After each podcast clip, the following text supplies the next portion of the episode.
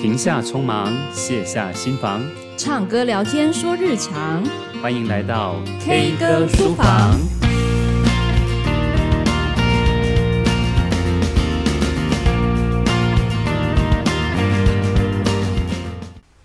Hello，大家好，欢迎收听 K 歌书房，我是 K。大家有没有觉得很好奇？本来说好双周更的 K 歌书房，为什么今天也有节目上架呢？诶，因为呢，我跟老苏讨论之后，我们想要增加跟大家互动的频率，那也希望呢，未来可以更及时的回应听友的问题，或者是讨论一些时事，所以我们决定，诶，从这个礼拜开始单飞不解散，没有啦，其实就是在双周跟固定的频率之外，每一个礼拜我们两个分别会去穿插单集，然后比较短秒数的、短时间的，那来跟大家做一些简单的分享。好，那。那今天这一集就由我先打头阵喽。那这一集呢，我想要延续上一个主题，霸凌。为什么哈？因为在这个礼拜，我们又发现了一个新闻。这个新闻其实是家长呢，他呃协同基金会开记者会，那控诉学校。呃，对这个霸凌事件的这个处理，他不是很满意。那当然，这个霸凌事件有一个特别的设定，就是是老师对学生的霸凌。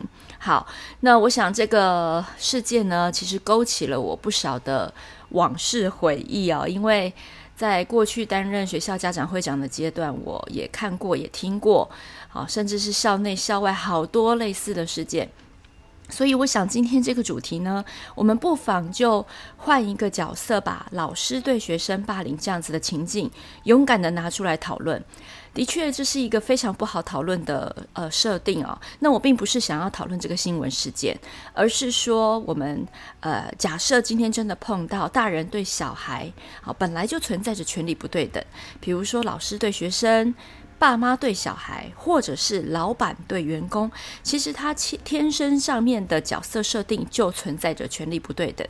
所以老实说，在拥有权力的这一方，的确要对自己的言行举止更加的敏感。比如说，今天一个在位者，他去问底下的人说：“诶，我这样做，你们介意吗？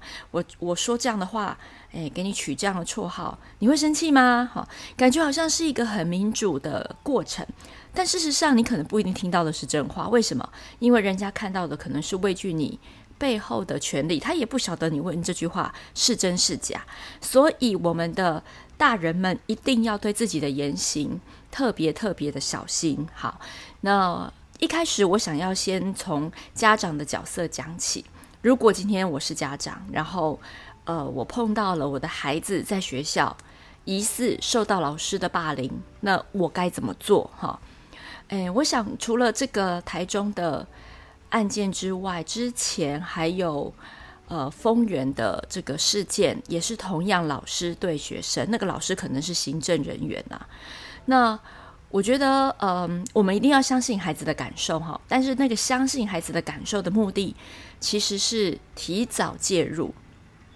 那提早介入是一种很重要的时机点。如果我们一开始都没有处理，然后一直到后来你一次爆发，那个一次爆发可能是夹杂着“天哪，我的孩子怎么已经被欺负到这样了”，然后你有愤怒，那个愤怒之内还夹杂着自己觉得有一点失职，有一点后悔，其实反而会把事情弄得非常的僵，也救不了孩子。我认为家长在处理老师对学生的霸凌，最重要的一个核心，你要掌握住。你的目的不是要改革所有的教育体制，你的目的不是要当天神上帝去审判，而是你要协助你的孩子尽早脱离苦海，对吗？我相信这个所有家长应该都同意。但非常多的家长呢，他没有办法控制自己的情绪，他反而在这整个过程当中受伤的是自己原本被霸凌的孩子。那这个中间到底有什么样子的关键点？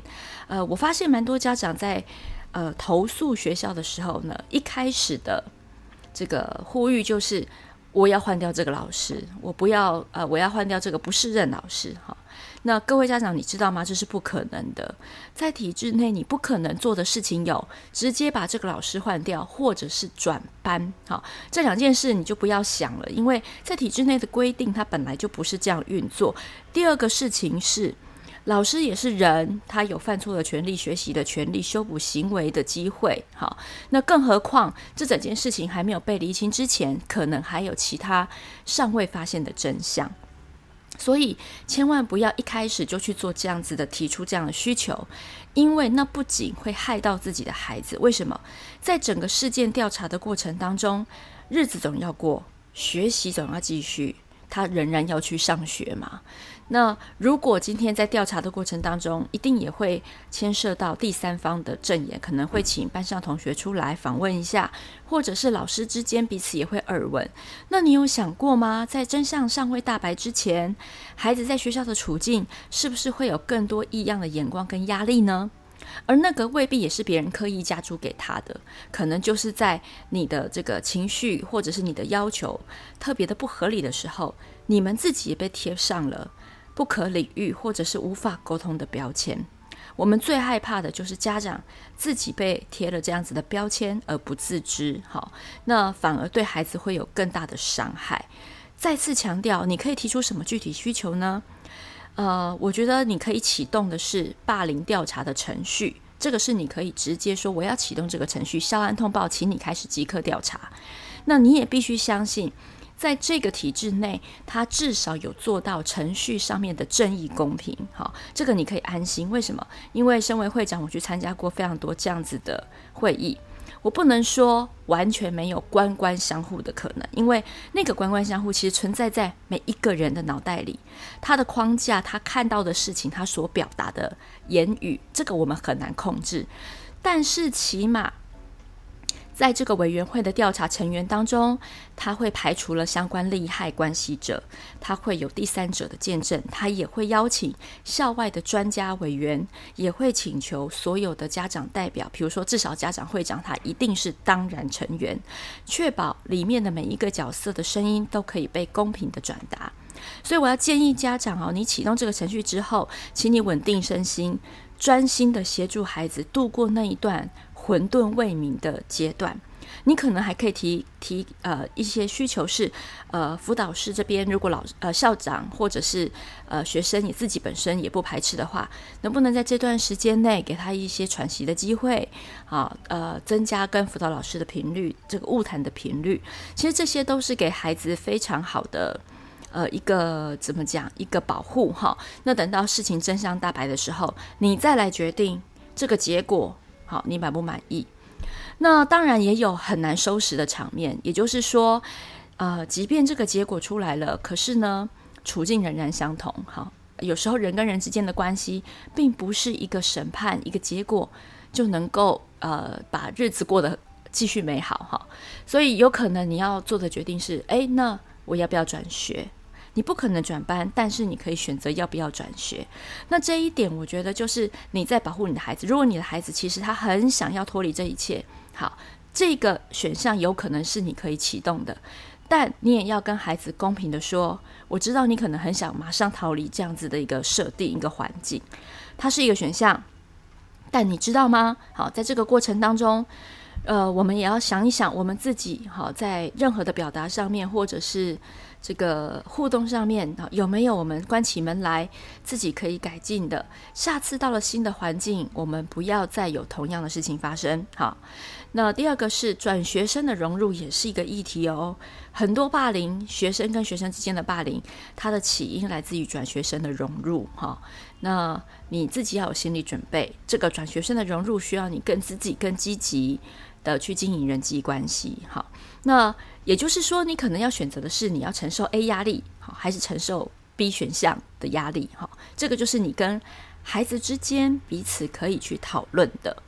那接下来反过来，我觉得，嗯，可以去跟老师们这边做一些提醒的是，有的时候老师在尽管教义务的时候，其实相当难为啊。我觉得现在的教育趋势跟这个相关法律的规定，会让老师有点施展不开。一方面又要好好的管学生，尽自己的义务责任，好，那一方面呢，又要顾及到各种法律，还要再顾及到呃孩子们每一个人因人而异的主观感受跟需求，真的非常非常的难为哦。但我认为，其实家长后来到最后一刻会去找外部的议员啦，或者是媒体，大多不是因为他在一开始就是这样做，而是说他可能已经觉得他被不理不睬，或者是他的需求被明确的拒绝。好，那我觉得这个可能就是所谓沟通的技巧，能不能我们把它变成事先的管理风险，而不是去对赌冒险？哈，不要去跟他对赌说，哎。我猜这样做啊，算了算了，可能就会没事。我息事宁人，先冷处理。这个冷处理有的时候面对不同的家长，呃，可能会让你造成错误的判断。哈，当今天家长呢写了八百个字给你，可是你可能只有回了两三句话，啊，希望能够低调，然后尽量言语不要出错嘛。可能你就会希望说啊，那我回一个简单的讯息跟他说我已读，但是我有回。可是好像也没有任何的这个进展承诺，或者是也没有让他安心的语言。这个时候家长可能也就没有话说了，那你可能就觉得天下太平。不过有可能部分心理心理情绪不安，或者是他开始对你不信任的家长，开始就会转向在群组发酵，或者是寻求外部的建议。那外部的人通常。呃，他会很比较正义感啊，比较不了解学校里面为难之处，所以我觉得这个事件呢，很可能就会慢慢慢慢的哎，往霸凌事件的那个方向去挪移。所以维持恒温稳定的沟通频率，保持个别畅通的管道。好，第三个是呢，平常在家长会议啊，或者是这个说明会的时候。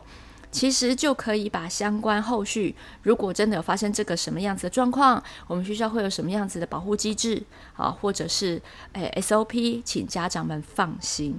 只是当主角是自己的时候，可能老师们的情绪也会觉得非常的愤愤不平。好，到底要不要管小孩呢？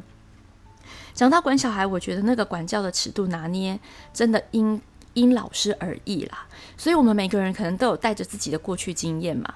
啊、老师教了这么多年了，一定也会碰到不可理喻的家长。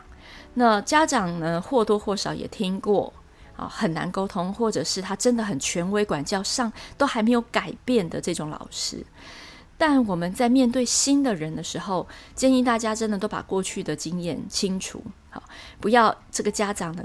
呃，一做了什么事，你马上跟过去的某个家长做连接，然后就把贴标签说，哇，这家长一定很难搞。好，如果这样的话，那很有可能你的误判就开始了。所以，保持恒稳稳定的沟通，一定要在事前。